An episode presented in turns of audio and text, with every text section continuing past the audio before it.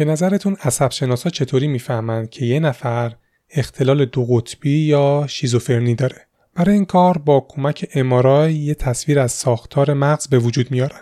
با تحلیل این تصویر میشه ارتباط بین بخش های مختلف مغز رو شناسایی کرد. این ارتباطات می‌تونه باعث تشکیل الگوهای خاصی بشه که بهش امضای ساختاری میگن. مثلا اگر رابطه بخشهایی از مغز که مربوط به زبان و ارتباطه ضعیف باشه این فرد شیزوفرنی داره یا اگر رابطه بین بخشهای مربوط به کنترل احساس و تصمیم گیری در مغز ضعیف باشه این فرد دچار اختلال دو قطبیه امضاهای ساختار به شیمیدان هم کمک می‌کنه که رفتار مایات رو در دماهای مختلف پیش بینی کنن برای این کار از تکنیک های DSC و NMR استفاده می‌کنن و تصویر شبکه ای از مولکول ها رو طراحی می‌کنن. از طریق تحلیل رابطه مولکول ها با هم و تشخیص امضاهای ساختاری رفتارهای مایع رو در دماهای مختلف پیش بینی می‌کنن. جالب نیست براتون اگر بدونید با تحلیلگری افراد یا people analytics هم میشه تصویری از نحوه ارتباط آدم ها رو در محیط کار کشید. در این تصویر هم امضاهای ساختاری وجود داره که به ما کمک می‌کنه یه سری پیش بینی ها بکنیم. مثلا اگر در سازمان دنبال ایده به درد بخوری باید سراغ کی بری؟ کدوم تیم نوآورتره؟ کدوم تیم بهتر پروژه ها رو میرسونه؟ جدایی چه افرادی از شرکت به شما آسیب زیادی می‌زنه؟ اگر این سوالها کنجکاوتون کرد و اگر تحلیلگری افراد یا people analytics براتون جذابه این اپیزود رو از دست ندید. حامی این قسمت رستوران های زنجیره پیتزا سیب 360 شاید تعجب کنید چرا یک مجموعه پیتزا فروشی اسپانسر یک پادکست منابع انسانی شده آشنایی من با پیتزا سیب 360 برمیگرده به یک همکاری قبلی که من سالهای پیش با مدیرعامل این مجموعه داشتم و اونجا متوجه شدم که کار سیب 360 صرفا پیتزا و فسفود نیست و این مجموعه داره به صورت تخصصی روی کسب و کار فرانچایز کار می‌کنه. اگر از تمام کسایی که طی این سالها نمایندگی مجمع رو داشتن یا به عنوان شریک تجاری با این سازمان همکاری داشتن و شناخت از این شرکت دارن رمز موفقیت پیتزا سیب رو بپرسیم حتما واژه‌هایی مثل شایستگی یا competence انصاف fairness شفافیت transparency و تاب‌آوری یا resilience رو خواهیم شنید اگر شما سرمایه دارید و دنبال راه اندازی کسب و کار خودتون هستید مجموعه رستوران های پیتزا سیب 360 می‌تونه یکی از انتخاب های خوب شما باشه. با دریافت نمایندگی از پیتزا سیب 360 شما نه تنها کار خودتون رو با یک برند قوی شروع می‌کنید بلکه یک زنجیره کامل خدمات از تامین مواد اولیه گرفته تا آموزش های تخصصی و خدمات بازاریابی و فروش رو دریافت می کنید. اگر مایلید اطلاعات بیشتری درباره دریافت نمایندگی داشته باشید روی لینک درخواست نمایندگی که در توضیحات پادکست گذاشتم کلیک کنید. ممنون از رستوران های زنجیره پیتزا سیب 360 که حامی پادکست منسان شدن.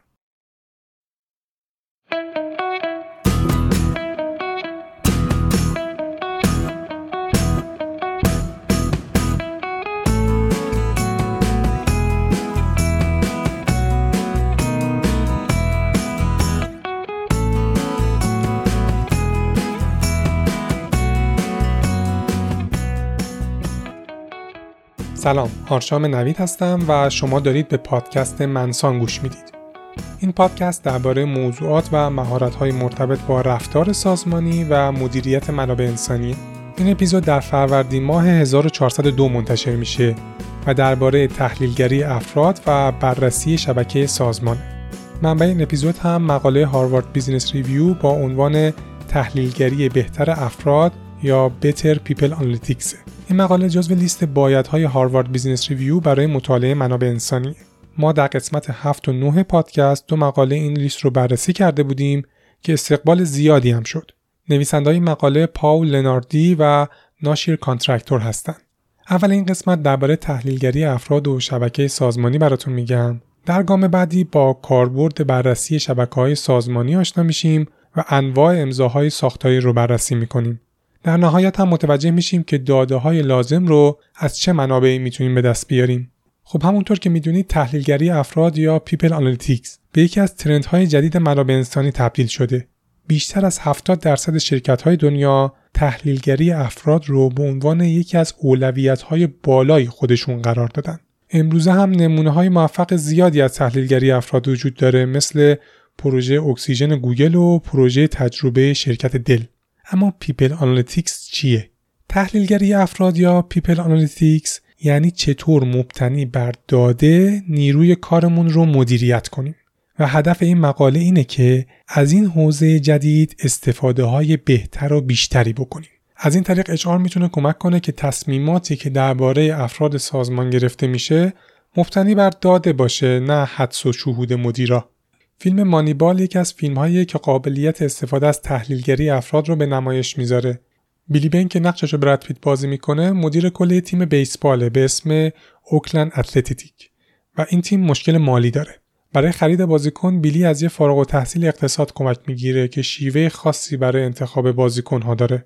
این دو نفر با کمک داده ها و تحلیل های آماری های زیر قیمت و با پتانسیل رو پیدا می‌کنن و باهاشون قرارداد میبندن و اینجوری یه تیم خوب می‌سازن.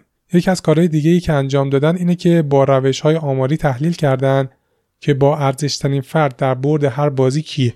جالبه بدونید این فیلم بر اساس داستان واقعی ساخته شده. در این فیلم نشون داده میشه با وجود مقاومت هایی که از طرف مدیرای سنتی می‌شد تیم اوکلند اتلتیک با این روش تونست به موفقیت های زیادی برسه.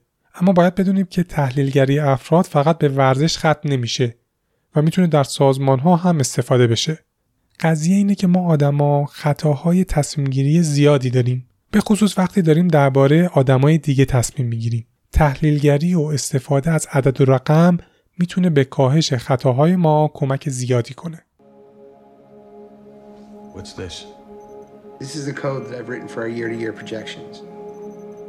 This is building in all the intelligence that we have to project players. Okay. It's about getting things down to one number. Using the stats the way we read them we'll find value in players that nobody else can see. People are overlooked for a variety of biased reasons and, and perceived flaws age, appearance, personality. Bill James and mathematics cut straight through that. با وجود توجهی که در چند سال گذشته به تحلیلگری افراد شده اما پیشرفت کمی در این حوزه داشتیم آمار و اعداد شرکت خدمات مشاوره تاتا نشون میده فقط 5 درصد از سرمایه گذاری در حوزه ابرداده یا big data به سمت منابع انسانی روونه میشه. نویسنده مقاله معتقده دلیل اینکه people analytics نتونسته در سطح انتظارها ظاهر بشه اینی که ما به آدما در سازمان فقط به صورت انفرادی و جدا جدا توجه کردیم و کاری به فعل و انفعالات و رابطه های بینشون نداشتیم. اینجاست که تحلیل رابطه ای وارد میشه. نویسنده معتقد چیزایی مثل میزان نوآوری تیم یا میزان تاثیرگذاری افراد در شرکت بیشتر از اینکه تابع ویژگی های فرد باشه خروجی نوع ارتباطیه که بین آدمای یک سازمان شکل می‌گیره این مقاله قرار بگه چطور میشه از بررسی رابطه آدما در یک سازمان استفاده کرد. تا الان در تحلیلگری افراد ما روی دو نوع داده تمرکز می‌کردیم. اولی ویژگی های ثابت یا تریت ها بود. فکت هایی درباره آدما که تغییر نمی‌کنه مثل رنگ پوست و جنسیت. دومی نوع داده که بررسی می‌شد وضعیت آدما بود یا استیت. اینا فکتایی که قابل تغییرن مثل سن، میزان تحصیلات، تجربه کاری، میزان پاداش دریافتی، تعداد غیبت ها، مسافت رفت و آمد به شرکت و خیلی چیزای دیگه. تا الان ما آدما رو بر اساس این داده ها در گروه های مختلف تعریف می کردیم و بر اساس این ویژگی ها تحلیل می شدن. حرف نویسنده میگه بررسی ویژگی آدما خیلی خوبه اما کافی نیست و یه منبع داده سومی هم وجود داره که ما ازش قافل بودیم. و اون داده رابطه آدما با همدیگه است. منظور از تحلیل رابطه مثلا آنالیز ارتباط دو نفر در دو واحد مختلف در طول یک روزه. در واقع تحلیل رابطه آنالیز شبکه ارتباطی آدم‌هاست. وقتی داریم هم از people analytics حرف می‌زنیم هم بررسی ارتباط آدما باید با یه عبارتی به اسم Organizational Network Analysis یا ONA یا به فارسی تحلیل شبکه سازمان آشنا باشیم. بیاین یه توضیح از شبکه سازمان به شما بدم. شبکه سازمان مثل تصویر MRI از مغز میمونه. فقط به جای رابطه بخشای مختلف مغز رابطه آدم ها رو نشون میده. فرض کنید یه تیم توسعه محصول 15 نفره داریم. هر نفر در تصویر شبکه ما به عنوان یک نقطه نشون داده میشه. سه تا تخصص داخل این تیم هست. marketing و مالی و تولید شبکه سازمانی به ما نشون میده که کیا از کیا اطلاعات می‌گیرن و باهاشون در ارتباطن. برای مثال اگر من معمولا از محمد اطلاعات می‌گیرم در نقشه شبکه سازمانی یک پیکان از سمت من به محمد کشیده میشه. اگر این ارتباط دو طرفه باشه پیکان دو طرف است. در واقع نقشه شبکه سازمان چارت غیر رسمی سازمان ماست. شاید یک کارشناس در چارت سازمانی به اندازه یک مدیر مهم به نظر نرسه. ولی وقتی نقشه شبکه سازمان رو می‌کشی می‌بینی چقدر آدم دارن از این کارشناس اطلاعات می‌گیرن و چقدر نبودش می‌تونه به شرکت ضربه بزنه. دو تا مثال از تحلیل شبکه سازمانی براتون بگم که جا بیفته. در یک شرکت خدمات مالی اومدن شبکه سازمان رو ترسیم کردن و دیدن فقط 5 درصد کارکنای شرکت دارن بار 35 درصد ارتباطات و همکاری های شرکت رو تحمل می‌کنن و این 5 درصد به شدت در حال فرسوده شدنن. پس اومدن تقسیم مسئولیت کردن و کار این افراد کم شد. پس یکی از مزایای ONA اینه که می‌فهمی که کی کلی کار و آدم سرش ریخته و قبل از اینکه فرسوده بشه یه فکری براش می‌کنی. یا یه مثال دیگه یه شرکت بین المللی در حوزه کشاورزی با تحلیل شبکه سازمانش فهمید کل کارهای تیمای آیتیش در سراسر جهان فقط به چند نفر کلیدی منتهی میشه و اگر اونا برن بخش آیتی این شرکت بین المللی از هم میپاشه. از طرف دیگه یه سری افراد بودن که اصلا به شبکه متصل نبودن. و کاری هم با بقیه نداشتن. با بررسی داده های ای این شرکت تونست افراد مناسب رو به هم متصل کنه و شبکه رو متوازن کنه. خب اگه فردا نقشه شبکه سازمان رو جلوی شما گذاشتن و گفتن بررسیش کن باید قبل از تحلیل با چند تا عبارت آشنا باشی. لطفا به این تعاریف دقت کنید که جلوتر باهاشون کار داریم. اولی اندازه شبکه یک فرده network size. اندازه شبکه یک نفر نشون میده با چند نفر ارتباط داره. برای یکی می‌تونه دو نفر باشه یکی چهار نفر یکی پنجاه نفر. دومی قدرت شبکه است network strength قدرت شبکه نشون میده که چقدر رابطه فرد با دیگران عمیقه. تو نقشه شبکه هر چقدر قدرت بیشتر باشه اون دو نفر بیشتر به اعتماد می‌کنن بیشتر اطلاعات رد و بدل می‌کنن و بیشتر از هم تاثیر می‌گیرن. اما از طرف دیگه ساخت رابطه قدرتمند زمان زیادی هم می‌بره. سومین عبارت گستره شبکه است یا network range و به ما نشون میده با چند گروه متفاوت در ارتباطیم. برای مثال من و محمد جفتمون اندازه شبکه یکسانی داریم. مثلا هر کدوم با پنج نفر در ارتباطیم. اما پنج نفری که من می‌شناسم همه HR اما محمد یکی از منابع انسانی می‌شناسه یکی از marketing یکی مالی یکی تحقیق و توسعه و یکی عملیات. اندازه شبکه ما یکیه ولی گستره شبکه محمد بالاست و گستره شبکه من پایینه. وقتی گستره شبکه بالایی داری می‌تونی اطلاعات رو از منابع مختلفی دریافت کنی. آخرین عبارتی که باید بلد باشید چگالی شبکه یا network density ه. فرض کنید یه قانون بذاریم که هر کس فقط می‌تونه با 5 نفر ارتباط برقرار کنه.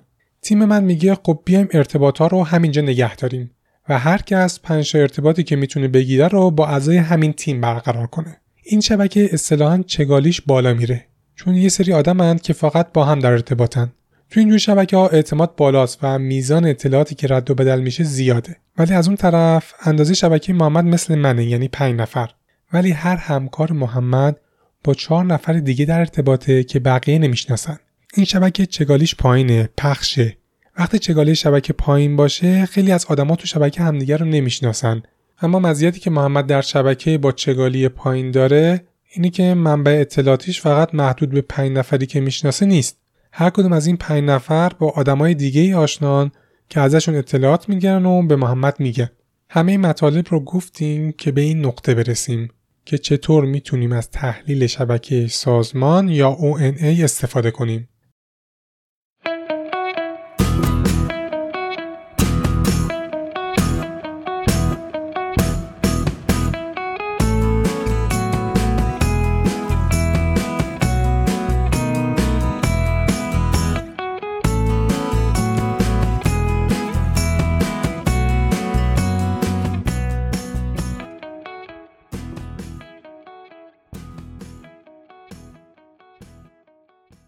دهه ها تحقیق در این حوزه و تحلیل شبکه ارتباطی که آدما با هم می‌سازن یافته های خیلی جالبی داشته. امضای ساختاری یا استراکچرال سیگنچر در شبکه آدم ها هم وجود داره که می‌تونه برای ما یک عامل پیش بینی کننده باشه. نویسنده مقاله با بررسی ادبیات گذشته و مطالعات خودش به 6 تا امضای ساختاری در شبکه های سازمان رسیده. با کمک این 6 امضا می‌تونیم تصمیم های بهتری در شرکت بگیریم. سریعتر اسما رو بگم که بریم سراغ توضیحشون. امضای ایده پردازی فرد، امضای اثرگذاری فرد، امضای کارایی تیم، امضای نوآوری تیم، امضای سیلوی سازمان و امضای آسیب پذیری سازمان. دو تا امضای اول برای تصمیم گیری در سطح فردی به ما کمک می‌کنه. اولین امضا هم ایده پردازی فرده ایدییشن اگر تو شرکت دنبال ایده های به درد بخورید سراغ کی میرید؟ کسی که سابقه تحصیلی خوبی داره کسی که تجربه خوبی داره دنبال شخصیتید یا هوش؟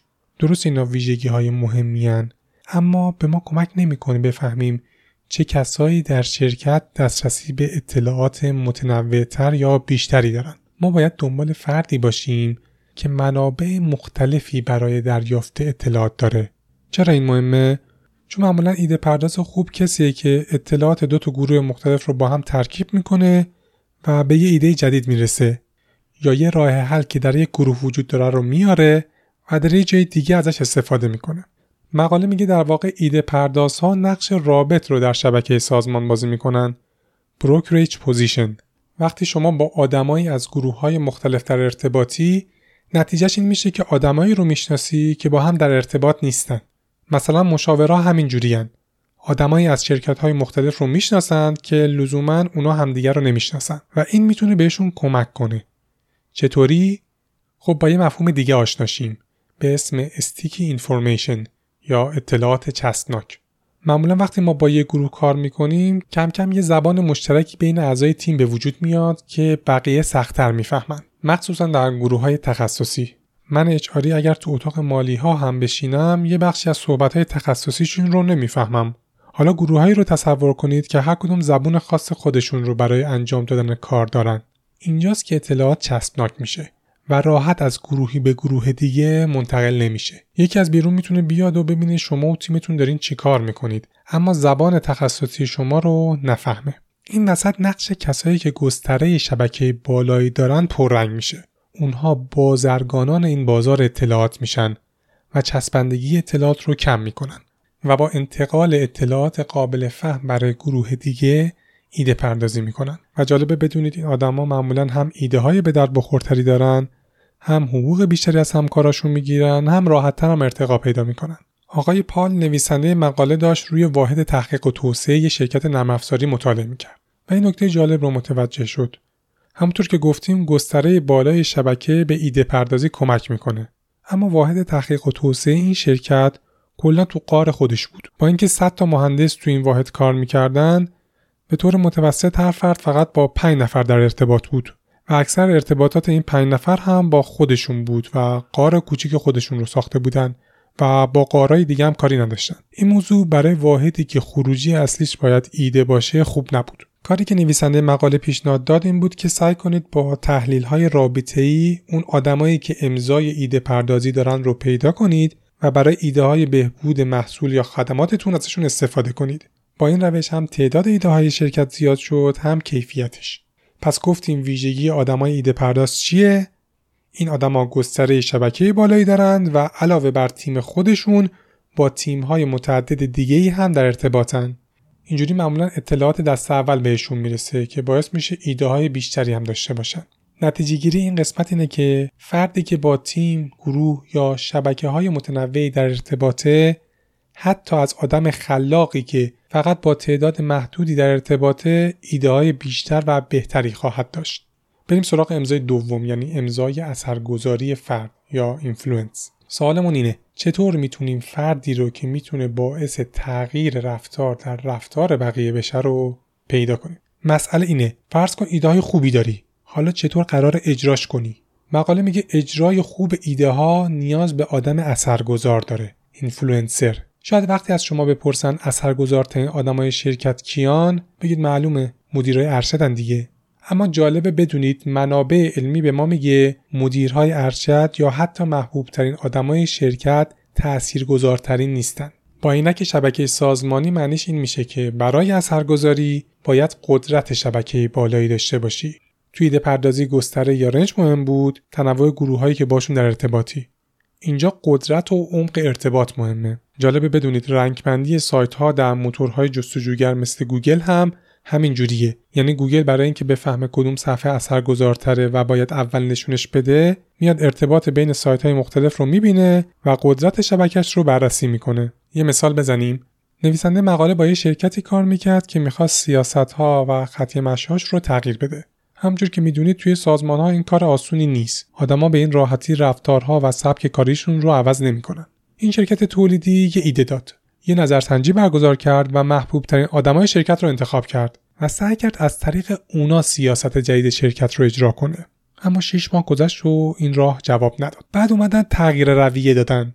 شبکه ارتباطی آدما رو بررسی کردن و از این طریق به قدرت شبکه آدما امتیاز دادن. محاسبه امتیاز اینجوری بود که با داده هایی که داشتن کیفیت ارتباط تو رو با شبکه‌ای که داری میسنجیدن اینجوری هر کس با توجه به کیفیت رابطه ای که با آدمای دور برش داشت و کیفیت رابطه ای که اطرافیانش با بقیه داشتن یه امتیازی می‌گرفت که اون به معنی قدرت شبکش بود به همین صورت پنج نفر که بیشترین قدرت شبکه رو از این تحلیل به دست می آوردن انتخاب شدن و شرکت سعی کرد اونا رو نسبت به انجام سیاست های جدید قانع کنه.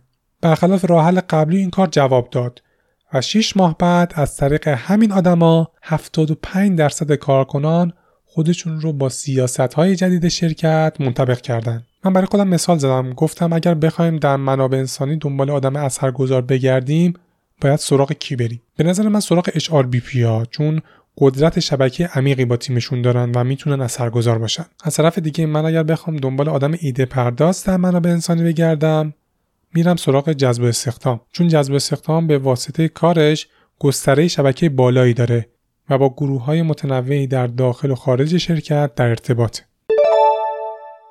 دو تمزه بعدی که می‌خوام براتون بگم به ما در تصمیم گیری در سطح تیم کمک می‌کنه.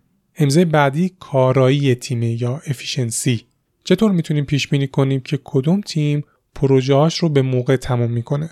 این سوالی بود که آقای ریرگان استاد دانشگاه ماساچوست داشت ایشون می‌خواست بدونه وقتی داری تیم جمع می‌کنی اهمیت یه سری عوامل مثل نژاد، جنسیت، سن و سطح تحصیلات بیشتره یا نوع شبکه ارتباطی که افراد تیم تشکیل میدن. برای رسیدن به جواب این سوال روی بیش از هزار نفر که در شرکت های بزرگ خدمات مالی بودن مطالعه کرد و نتیجه رو منتشر کرد. ایشون فهمید شبکه ارتباطی آدم ها تأثیر خیلی بیشتری روی کارایی تیم داره. این یعنی اگر می‌خوای حدس بزنی آیا یه تیم پروژش رو میرسونی یا نه بیشتر از اینکه به سطح تحصیلات و ترکیب خانم و آقا یا سن توجه کنی باید به شبکه ارتباطیشون توجه کنی. شبکه ارتباطی تیم های موفق دو تا ویژگی داره. اول اینکه چگالی شبکه بالاست و اعضای تیم مدام با هم در ارتباطن. اینجوری بیشتر با هم تبادل اطلاعات می‌کنن بیشتر به هم بازخورد میدن و امکان موفقیتشون هم بیشتر میشه. دومین ویژگی اینه که گستره یا رنج شبکه هم بالاست. یعنی شبکه ارتباطی اعضای خارج از تیم با هم اوورلپ نداره و بیرون از تیم هر کس با تیم و افراد مختلفی در ارتباطه و آشنای مشترک کمی دارن. یعنی مثلا من با تیم خودم ارتباط زیادی دارم از طرف دیگه با یه نفر توی marketing هم ارتباط دارم. هم تیمی من هم که اسمش محمده با تیم ارتباط خوبی داره و یکی هم تو تیم مالی می‌شناسه. بقیه اعضای تیم هم همین شکلی هن.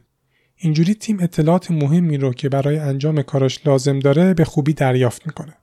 امضای چهارم نوآوری تیمه. فقط قاطی نکنید من قبلتر درباره ایده پردازی فرد حرف زدم. الان تحلیلمون میاد در سطح تیم و می‌خوایم بفهمیم چطور میشه پیش بینی کرد کدوم تیم نوآورتره. درباره امضای تیم های با کارایی بالا در شرکت حرف زدیم. اما جالبه بدونید تیم هایی که امضای کارایی دارند معمولا در نوآوری خوب نیستن. خب اگر بخوایم یه تیم نوآور جمع کنیم باید چیکار کنیم؟ شهود ما میگه اگر آدمای کار درست و با عمل کرده بالامون رو کنار هم بچینیم تیم نوآوری جمع میشه. اما تحقیقات به ما میگه این درست نیست. شنیدید میگن سعی کن افرادی با زاویه دید متفاوت در تیمت داشته باشی تا باعث نوآوری بشه. بعد میان اینو ترجمه می‌کنن که از نسل مختلف در تیم داشته باش. اما تحقیقات به ما میگه ویژگی های اعضای تیم مثل تحصیلات و سن و ترکیب زن و مرد پیش بینی کننده خوبی برای نوآوری تیم نیست. و باز هم تحلیل رابطه بین آدماست که می‌تونه پیش بینی کننده خوبی باشه. یعنی اگر قرار تیمی رو جمع کنی که دیدگاه های متفاوت داشته باشن و در نهایت بتونن با هم سر این دیدگاه ها گفتگو کنن و نوآوری به وجود بیاد برو سراغ تحلیل رابطه آدما. امضای تیم نوآور چیه؟ چگالی شبکه در این تیم کمه؟ یعنی برخلاف تیمی با کارایی بالا رابطه های افراد متمرکز روی تیم نیست و لزوما همه توی تیم با هم رابطه عمیقی ندارن. اما تیم نوآور با تیمی که پروژهاش رو به موقع میرسونه شباهت هم دارن. گستره شبکه اینجا هم بالاست. این شبکه متنوع نه تنها باعث میشه ایده های بیشتری به وجود بیان بلکه باعث میشه تیم حمایت افراد مختلف رو هم برای ایدههاش جلب کنه.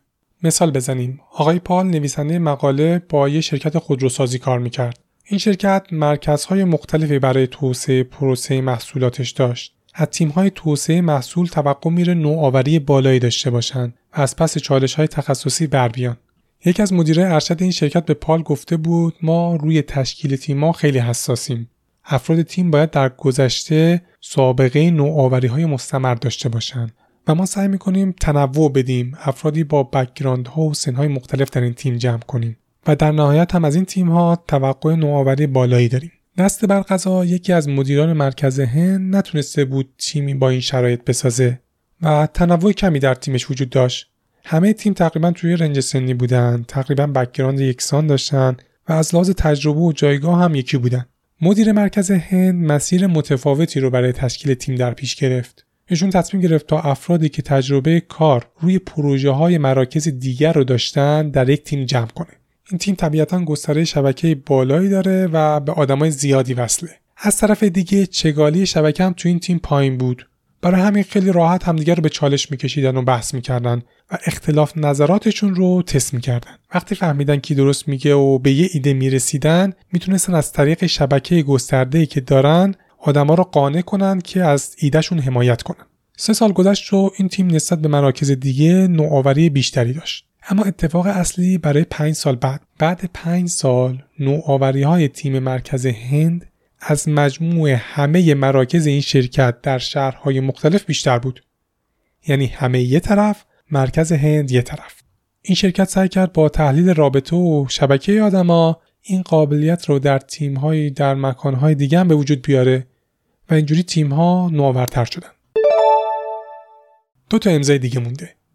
امضای سیلو و امضای آسیب پذیری. این دو تا امضا به ما در تصمیم گیری در سطح سازمان کمک می‌کنن. خب بریم ببینیم چطور میشه از طریق تحلیل شبکه تشخیص داد یه سازمان سیلویی یا نه. ولی قبلش بریم ببینیم سازمان سیلویی چیه. نمی‌دونم تا حالا سیلوهای گندم رو دیدید یا نه. معمولا چند تا سازه استوانه و با ارتفاع بالاست که توش گندم انبار می‌کنن. مهمترین ویژگی این سازه اینه که یه محیط ایزوله ایجاد می‌کنه. درسته که همه سیلوها کنار همن ولی ارتباطی با هم ندارن. سازمان سیلویی هم همینه. یعنی ما توی سازمان دپارتمان ها و بخش های مختلفی داریم که کاری به کار هم ندارن. مثلا تیم marketing کمپین بزرگ راه میندازه و تعداد زیادی lead جذب می‌کنه. در حالی که همین جوری تیم فروش وقت سرخاروندن هم نداره. اینجوری به lead های جدید درست توجه نمیشه و درآمد میاد پایین. این اتفاق به خاطر سیلویی بودن شرکته. در این مواقع بین تیمها تبادل اطلاعات و همکاری کمه. در سازمان های سیلویی کارکنان اولویتشون موفقیت دپارتمان نه شرکت. و وقتی هم مشکل به وجود میاد تیمها تقصیر رو گردن هم میندازن. چیزی که باید بدونید اینه که هر چقدر سازمان بزرگتر میشه و تخصصی تر میشه به سمت سیلویی شدن هم پیش میره و طبیعی هم هست.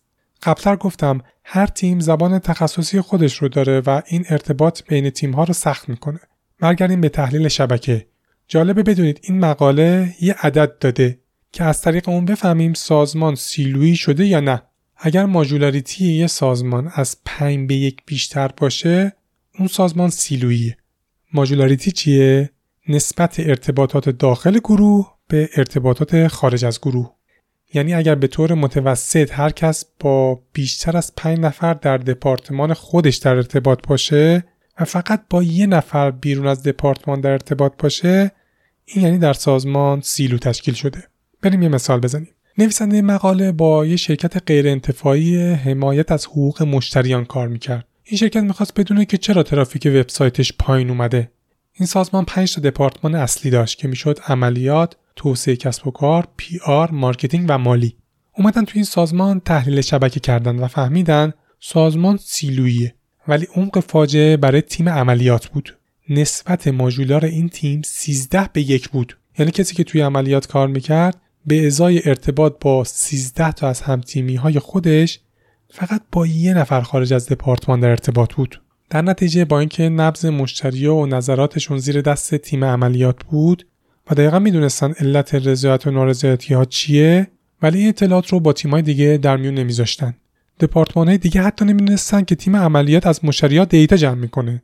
تیم عملیات هم نمی‌دونست این اطلاعات به درد تیم دیگه ای می‌خوره. برای حل این مشکل شرکت اومد یه سری جلسات هفتگی برگزار کرد و مدیران دپارتمان های مختلف درباره کارشون می‌گفتند هر جلسه یه تم داشت. اینجوری سایرین هم می‌تونستن در جلسه ها شرکت کنن. در ادامه این شرکت برای تیم عملیات افرادی را استخدام می‌کرد که شبکه متنوعی داشتند. بعد از مدتی سیلوها شکست و روی داده های تیم عملیات تحلیل های متفاوتی شد. برای مثال این شرکت فهمید انگار یه الگوی مشخصی بین مشتری های یک صنعت وجود داره یا نرخ شکایت مشتریات در فصلهای مختلف یه رویه ثابتی رو طی می‌کنه. شرکت از این اطلاعات جدید استفاده کرد و ترافیک سایت مجددا بالا رفت. آخرین امضای ساختاری هم بگیم که امضاها تموم شد. این امضا امضای آسیب پذیری سازمانه.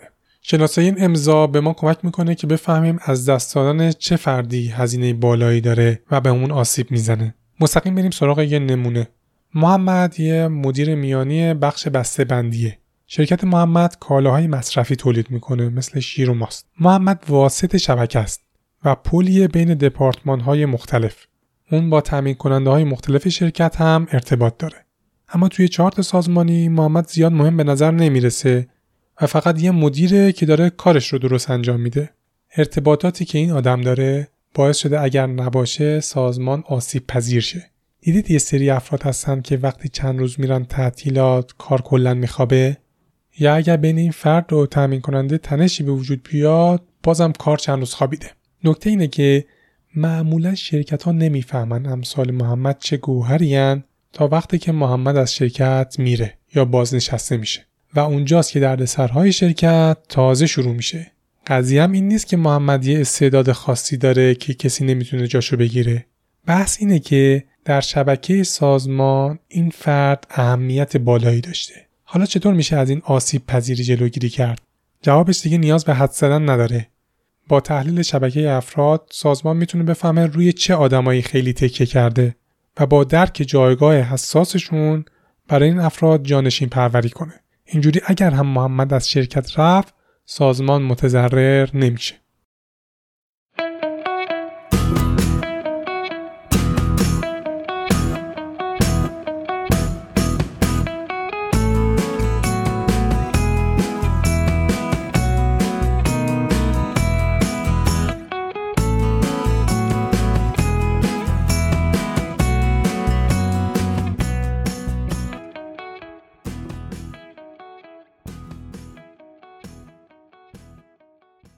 تا الان درباره شبکه سازمان حرف زدیم و درباره 6 امضای ساختاری توضیح دادم. اما یه سال چطوری نقشه شبکه سازمان رو می‌تونیم ترسیم کنیم؟ از کجا بفهمیم کی با کی در ارتباطه که بعدا بخوایم تحلیلش کنیم؟ یعنی دیتا رو از کجا میاریم؟ معمولا یکی از روش هایی که سازمان استفاده می‌کنن توضیح پرسشنامه است. این که از خود آدما بپرسیم با کیا در ارتباطی و چقدر در ارتباطی.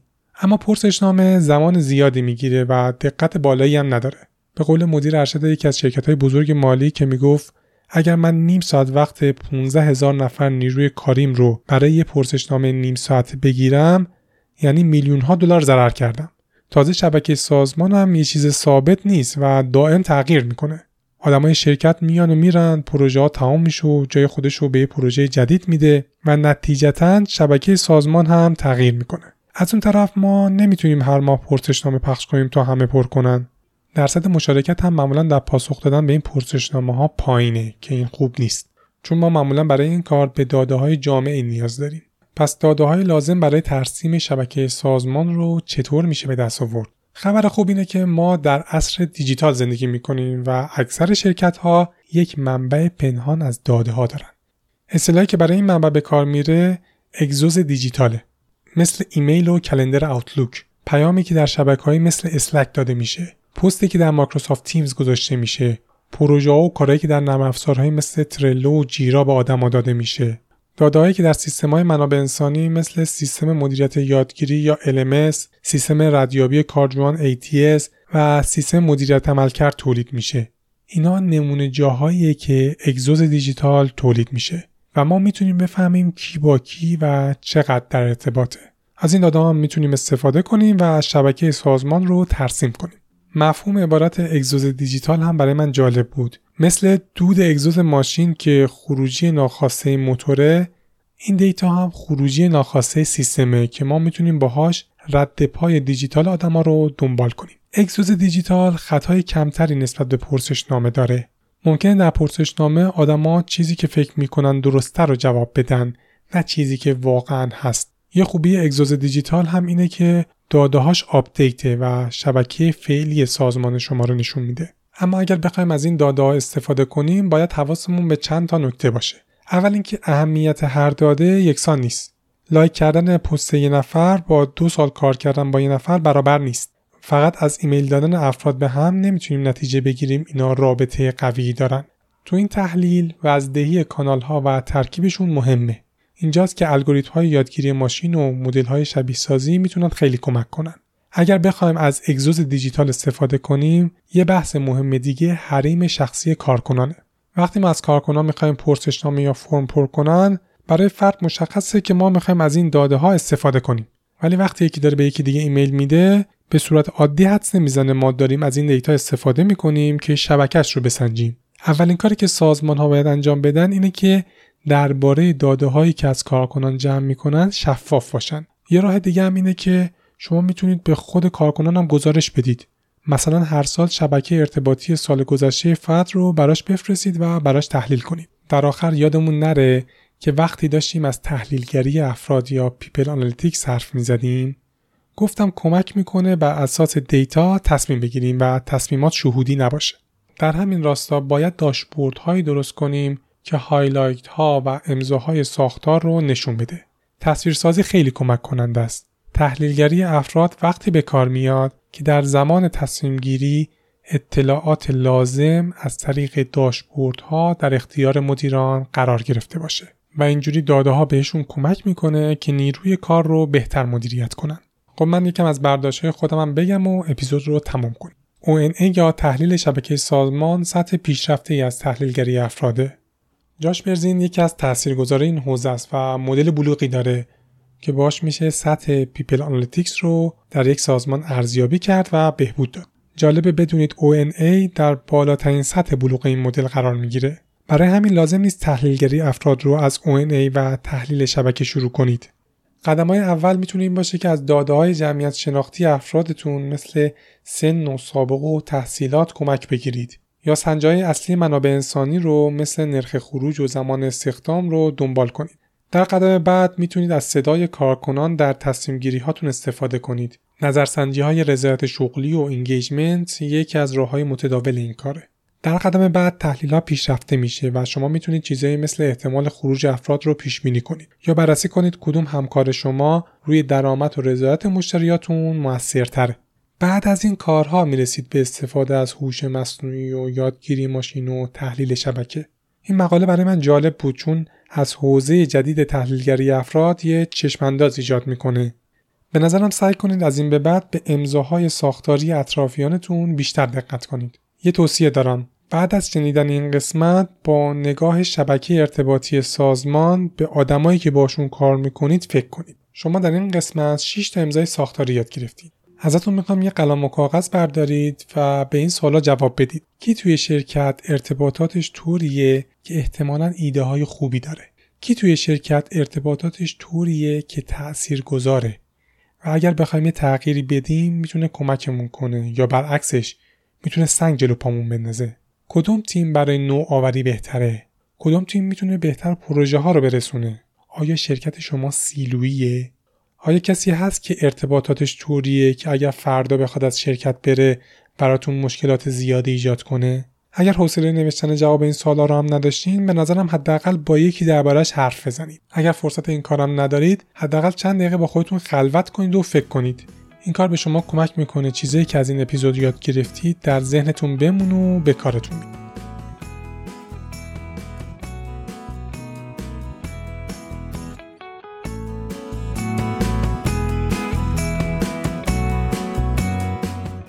چیزی که شنیدید اپیزود 13 همه پادکست منسان بود که در فروردین ماه 1402 منتشر میشه. پادکست منسان رو من آرشام نوید تولید می‌کنم و تنها نیستم. همینجا باید از حدیث اسماعیلی هم بابت کمک در تولید پادکست تشکر کنم. بهترین راهی که می‌تونید از ما حمایت کنید اینه که این قسمت رو به هر کسی که فکر می‌کنید به این موضوع علاقه داره و به دردش می‌خوره معرفیش کنید. حمایت شما می‌تونه قوت قلبی برای ادامه دادن این پادکست باشه.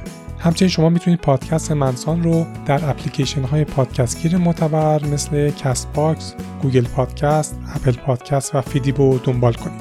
مطالب تکمیلی قسمت ها رو هم در اینستاگرام یا لینکدین خودم به آدرس آرشام نقطه نوید می‌ذارم. از اینکه با من همراه بودین ازتون ممنونم. تا قسمت بعد مواظب خودتون باشید.